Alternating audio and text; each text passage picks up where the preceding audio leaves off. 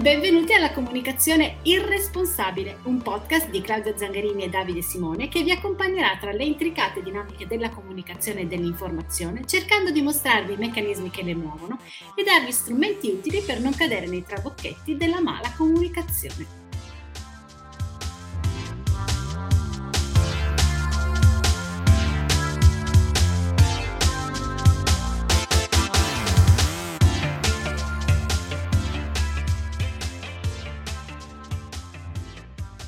E ben ritrovati amici ascoltatori, come diceva il nostro caro Mike Buongiorno, che vediamo un po' come compagno di questo podcast, ormai è un nostro amico che ci accompagna in questa avventura. Podcast che nasce per far comprendere i meccanismi della comunicazione che passa anche attraverso i molteplici canali di informazione, giornali, televisione, web e social, e che cerchiamo di far sì che serva ad aiutarci a comprendere meglio i tranelli di una comunicazione appunto irresponsabile, come è il nome del nostro podcast. Io sono Claudia Claudia Zangarini e con me c'è l'immancabile Davide Simone. Ciao a tutti. Allora Davide, l'ultima puntata ti abbiamo lasciato i nostri cari amici ascoltatori accennando quello che sarebbe stato l'argomento di oggi, ovvero eh, se è vero che la guerra eh, in Ucraina è il primo conflitto in Europa dalla seconda guerra mondiale in poi. Quindi noi in questa puntata dobbiamo mantenere la promessa e parlarne. Beh, purtroppo no, assolutamente no. E se posso permettermi, è anche un po' offensivo da parte di molti addetti ai lavori, giornalisti, commentatori, analisti, far passare questa pure enorme tragedia in Ucraina come il primo conflitto in Europa dal 45, perché così si, fa un colpo, si dà un colpo di spugna alle tante guerre che invece ci sono state dopo, dopo la resa di Hitler e Mussolini. E sono tante, sono tante perché noi abbiamo avuto per esempio guerre civili, come quella in Grecia tra i comunisti monarchici tra il 46 e il 49, però poi abbiamo avuto anche la primavera di Praga nel 68, prima ancora abbiamo avuto la primavera di Budapest e, ed erano veri e propri conflitti tra stati, cioè tra le armate del patto di Varsavia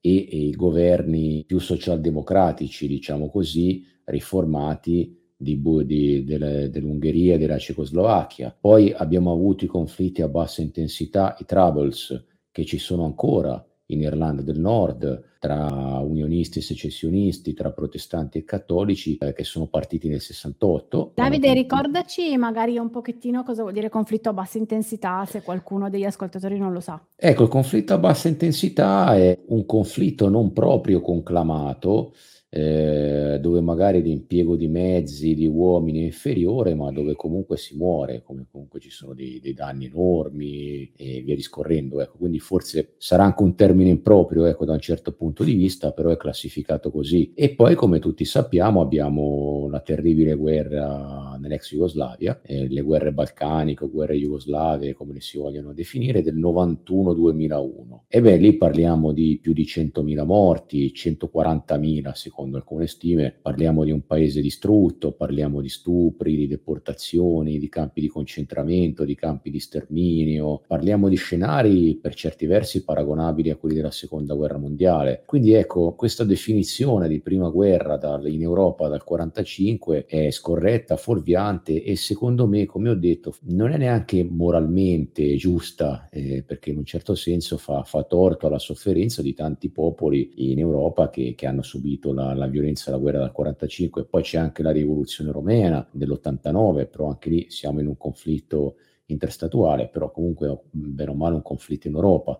C'è stata la guerra di Crimea nel 2014. Se la vogliamo definire un conflitto europeo, c'è anche quello tra la Russia e la Georgia del 2008. C'è stato, per esempio, persino in Svizzera, c'è stato un breve conflitto nel Canton Giura, se non ricordo male, negli anni 70, poi c'è stato tutto il terrorismo, un episodio che ben conosciamo. Ecco, quindi l'immagine dell'Europa come continente sempre pacifico, quantomeno negli ultimi 80 anni, come ripeto, è fuorviante. Purtroppo la tragedia che stiamo vedendo adesso non è la prima dalla morte di Hitler e Mussolini. E sì, come dicevi Davide, è come dare un colpo di spugna alla storia, che è una cosa che non dovremmo fare, soprattutto noi giornalisti o persone che si occupano di comunicazione, perché appunto è un po' come tradire la memoria delle persone che hanno vissuto questi conflitti. Pensiamo per esempio a quello in ex Jugoslavia che abbiamo avuto veramente dietro casa e all'assedio di Sarajevo che compie 30 anni quest'anno e, e che sembra una cosa lontana, eppure ci ha coinvolto veramente da vicino e ha coinvolto territori che, dove andiamo in vacanza, che comunque ci sono vicini, sono comunque paesi molto vicini, molto più vicini addirittura dell'Ucraina. Tra l'altro bisogna dire, eh, agganciandoci a quello che hai detto, che il conflitto nella ex Jugoslavia, Jugoslavia che dir si voglia, ha gettato forse le basi anche per, per quella attuale in Ucraina, perché la frattura eh, dovuta al Kosovo, per esempio, lo smembramento della Serbia e l'operazione Island Force del 99 della Nato ha incrinato no, i, i, rapporti tra la, tra la, nuova Russia e gli Stati Uniti. E ricordiamo che l'allora pre- ministro degli esteri russo Yevgeny Primakov fece marcia indietro con il suo aereo, l'abbiamo già detto forse in altre puntate, quando seppe dell'attacco, e ha portato quel desiderio di rivalsa ne, nella Russia che, che è alla base forse anche del conflitto ucraino. Non è un caso che qualche giorno fa Putin, parlando con, con Antonio Guterres, quando si sono incontrati al Cremlino, abbia detto, eh ma io posso riconoscere le repubbliche separatiste del Donbass sulla base di quanto è stato fatto nel Kosovo. Cioè lui tira sempre fuori questa storia del Kosovo perché per i russi russi è una frattura, perché ricordiamoci che nel 99, quando la Nato è intervenuta, era lo stesso decennio in cui la Jugoslavia era ancora un paese socialista, di fatto alleato di Mosca, quindi un bombardamento solo fino a pochi anni prima da parte della Nato sarebbe stato impensabile. E quindi quell'operazione fu un po' la prova plastica della marginalizzazione della Russia, del, dell'affermazione del monopolarismo occidentale. Ecco, quindi come dicevo, la tragedia delle guerre jugoslave si, jugoslave si è andata a riverberare anche nel presente, in quello che sta succedendo adesso e quindi bisogna ricordarcene anche per quello. Ma io direi che Davide faremo proprio una o più puntate su questo, proprio per sì, ricordarci. E... Avremo anche ospiti a riguardo faremo anche questo perché mh, è, è, è, bello mh, da una parte ed è anche corretto capire come mai ci stiamo dimenticando di un conflitto che comunque ci ha segnato e ha segnato tantissime persone profondamente, ha segnato delle storie, famiglie che si sono dovute trasferire in Italia per questa guerra e che quindi sono reduci di un conflitto tra i più tremendi, come dicevi tu, che ci sono stati ed è avvenuto proprio nel cuore dell'Europa. Però eh, mi sembra che l'informazione e la comunicazione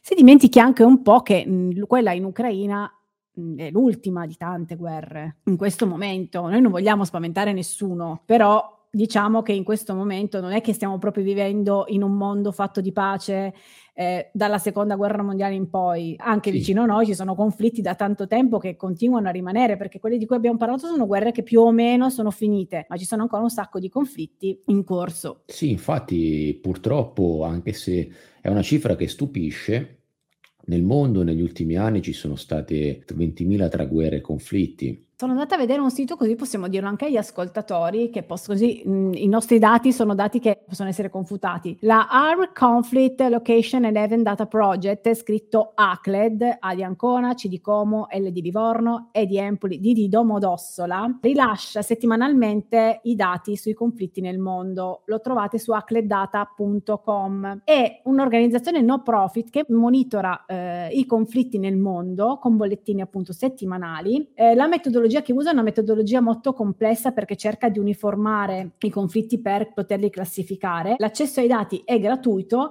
a patto di iscriversi al servizio e la guerra in Ucraina appunto è solo l'ultima in ordine di tempo e probabilmente quella che ci tocca di più perché coinvolge profondamente l'Occidente o quello, l'Occidente che ci vogliono far conoscere, ma il nostro pian- pianeta è ancora tanto infettato dal virus della guerra per fare un parallelismo con il Covid. Dal 21 marzo 2022 se ne potevano contare 59 di conflitti ad alta intensità, comunque grossi diciamo, più che ad alta intensità e ci sono tantissime guerre ancora in corso. Ti faccio un breve elenco. C'è la guerra tra India e Pakistan, la guerra del Kashmir, che è da 75 anni sostanzialmente che va avanti e stiamo parlando anche qui di due potenze dotate di armi nucleari. È vero che non riguarda la Nato il conflitto, però comunque stiamo parlando anche qui di armi nucleari e se è vero che l'arma nucleare fa paura e ha un peso specifico molto grande, anche qui bisogna dirlo che ci sono due potenze nucleari che sono eh, in conflitto. Eh, oltretutto il territorio indiano è da anni che è scenario di terribili conflitti e lo è ancora tut- tuttora. Poi abbiamo la guerra interna dei Myanmar, che è l'ex Birmania,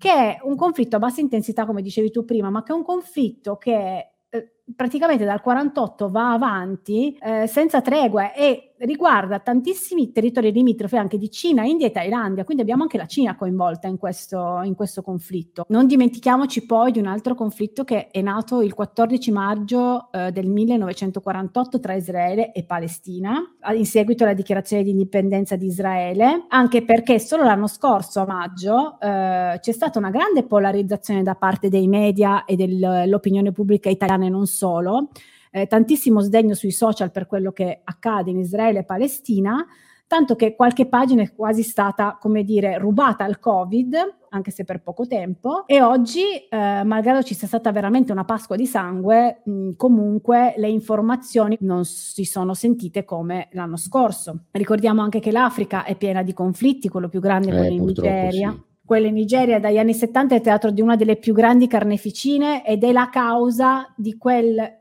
del motivo per cui abbiamo tantissimi migranti quella guerra. Non dimentichiamocelo mai, soprattutto quando si dice aiutiamoli a casa loro, perché se casa loro è eh, una polveriera è un pochettino difficile. E soprattutto bisogna vedere per quale motivo casa loro è una polveriera, forse un po' di colpa ce l'abbiamo anche noi. Eh sì, anche perché se non sbaglio Davide, tutte le guerre che ci sono in quel territorio sono nate dopo che praticamente quei territori hanno smesso di essere colonie occidentali inglesi. Eh, anche perché c'è il cosiddetto neocolonialismo, no? a noi fanno gola quei territori, alla Cina fanno gola quei territori, alla Russia fanno gola quei territori e quindi ci fa gola anche destabilizzare, andare lì a predare, continuare a predare in qualche modo. E questo è giusto dirlo, fa male, cioè, fa male dirlo.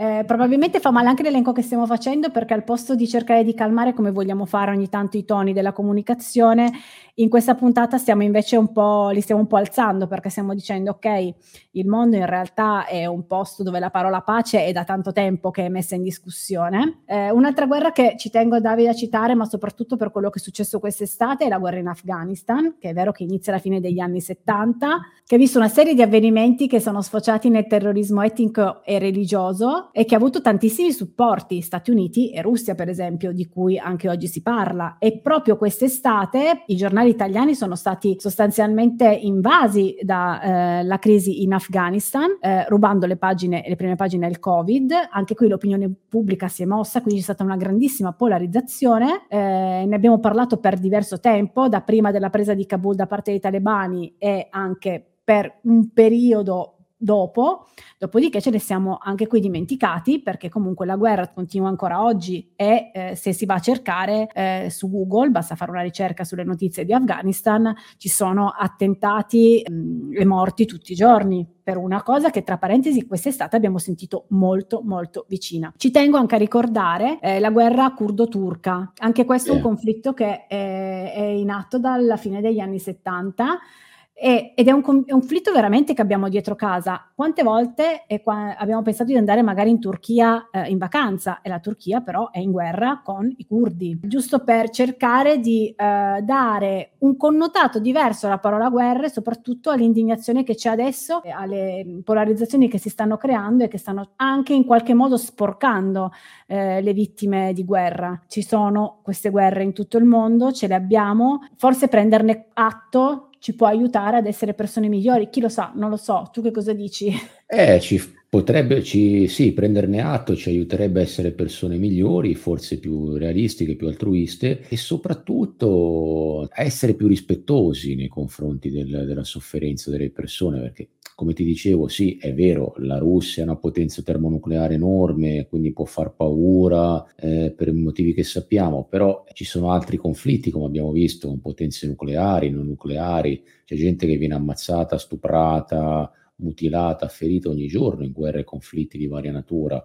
Eh, per cui non è che solo quelli che ci sono nel nostro orto di casa e adesso hanno un valore, non ci sono per, forse scivolo un po' nella retorica, però vittime di serie A e di serie B. Ecco, eh, gli operatori dell'informazione, lo ribadisco, non se ne dovrebbero dimenticare quando sento dire è la prima guerra dal 45, ripeto, mi, mi rimango sconcertato. Questo anch'io, ma io rimango soprattutto eh, sconcertata del fatto che per quanto sia, e mi rendo conto da persona che anche fruisce l'informazione e non lavora solo eh, nella comunicazione quindi cerca di appunto stare con te nei meandri, però sentir dire e mettere in dubbio mh, le atrocità che stanno accadendo, sempre cercando un complotto, un qualcosa dietro, veramente è, eh, secondo me, e qua ci sponiamo. Abbiamo detto che non l'avremmo fatto Davide, ma un po' ci sponiamo, eh, è proprio veramente cercare di non avere rispetto apposta, quasi apposta, in maniera esatto. quasi dolosa delle vittime eh, e di tutto quello che comporterà questo conflitto, anche se ci fa paura, anche se la nostra impotenza può portarci a sentirci più sicuri in teorie complottiste, pensare che quello che vediamo, quello che ci raccontano in fondo è esagerato, eh, in realtà poi ah, la verità è che in tutto il mondo si consumano tutti i giorni queste violenze e che nasconderci dietro un dito non serve assolutamente a niente, anzi. Ecco. Mi viene in mente per esempio la Siria, che è, ne abbiamo nominata fino a poco tempo fa e ancora adesso la guerra è in corso, è una guerra civile straziante e ben lontana dalla fine, comunque sia eh, anche qui, come dire, eh, ce ne siamo dimenticati, ci stiamo dimenticando di tutti quei conflitti che invece prima li conoscevamo. Non sono finiti, semplicemente non ce ne parlano, è giusto che noi lo sappiamo e che se vogliamo essere cittadini migliori si vada a cercare perché le informazioni ci sono, si possono trovare e anche informazioni corrette, eh, basta andare nei siti giusti. Quello che ho citato prima sicuramente ci dà eh, delle informazioni giuste. Quindi un appello anche ai colleghi dell'informazione, insomma, almeno voi cercate di essere più precisi sotto questo punto di vista, perché io capisco le esigenze di marketing, politica e via dicendo, però insomma eh, una corretta informazione, una corretta un'informazione a 360 gradi, completa ed esaustiva. Certo, che non eh, faccia vittime di serie A e vittime di serie B, che parli delle tragedie che ci sono in giro e che non uh, faccia della pace un manifesto che in realtà è inconsistente se non si conosce tutto il contesto mondiale ti dico ancora una cosa che ci tenevo a dire anche eh, in Messico, c'è la guerra al narcotraffico, che per i dati e per eh, gli esperti è una guerra a tutti gli effetti. Perché la voglio citare? Perché anche questa guerra al narcotraffico, che si combatte contro i cartelli della droga, ha l'aiuto di risorse straniere, quindi anche qui noi come Occidente diamo una mano a questa guerra e nessuno ha mai messo in dubbio il, il doverlo fare o non doverlo fare, forse perché non lo sappiamo, Adesso lo sapete, potete anche dire la vostra. Aiutiamo la guerra al narcotraffico in Messico.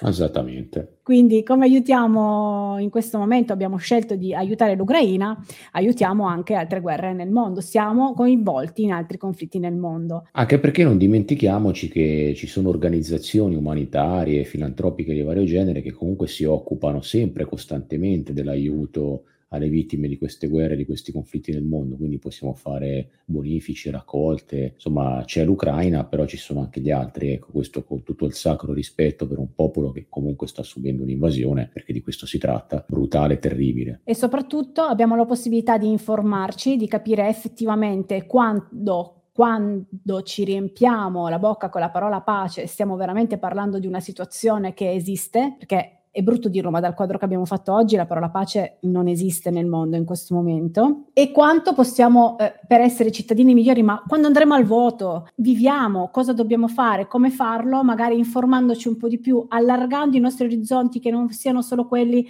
dei canali televisivi, dei social, eh, polarizzati ovviamente in quello che appunto ricordavamo come nella prima puntata sono i trend ma andare anche a allargare un pochettino lo sguardo, andare a vedere se effettivamente è vero che è la prima guerra in Europa, è vero che non abbiamo altre guerre vicine, è vero che non abbiamo mai aiutato nessuno a combattere una guerra. E sono domande che trovano risposta proprio nel web dove può porre la domanda.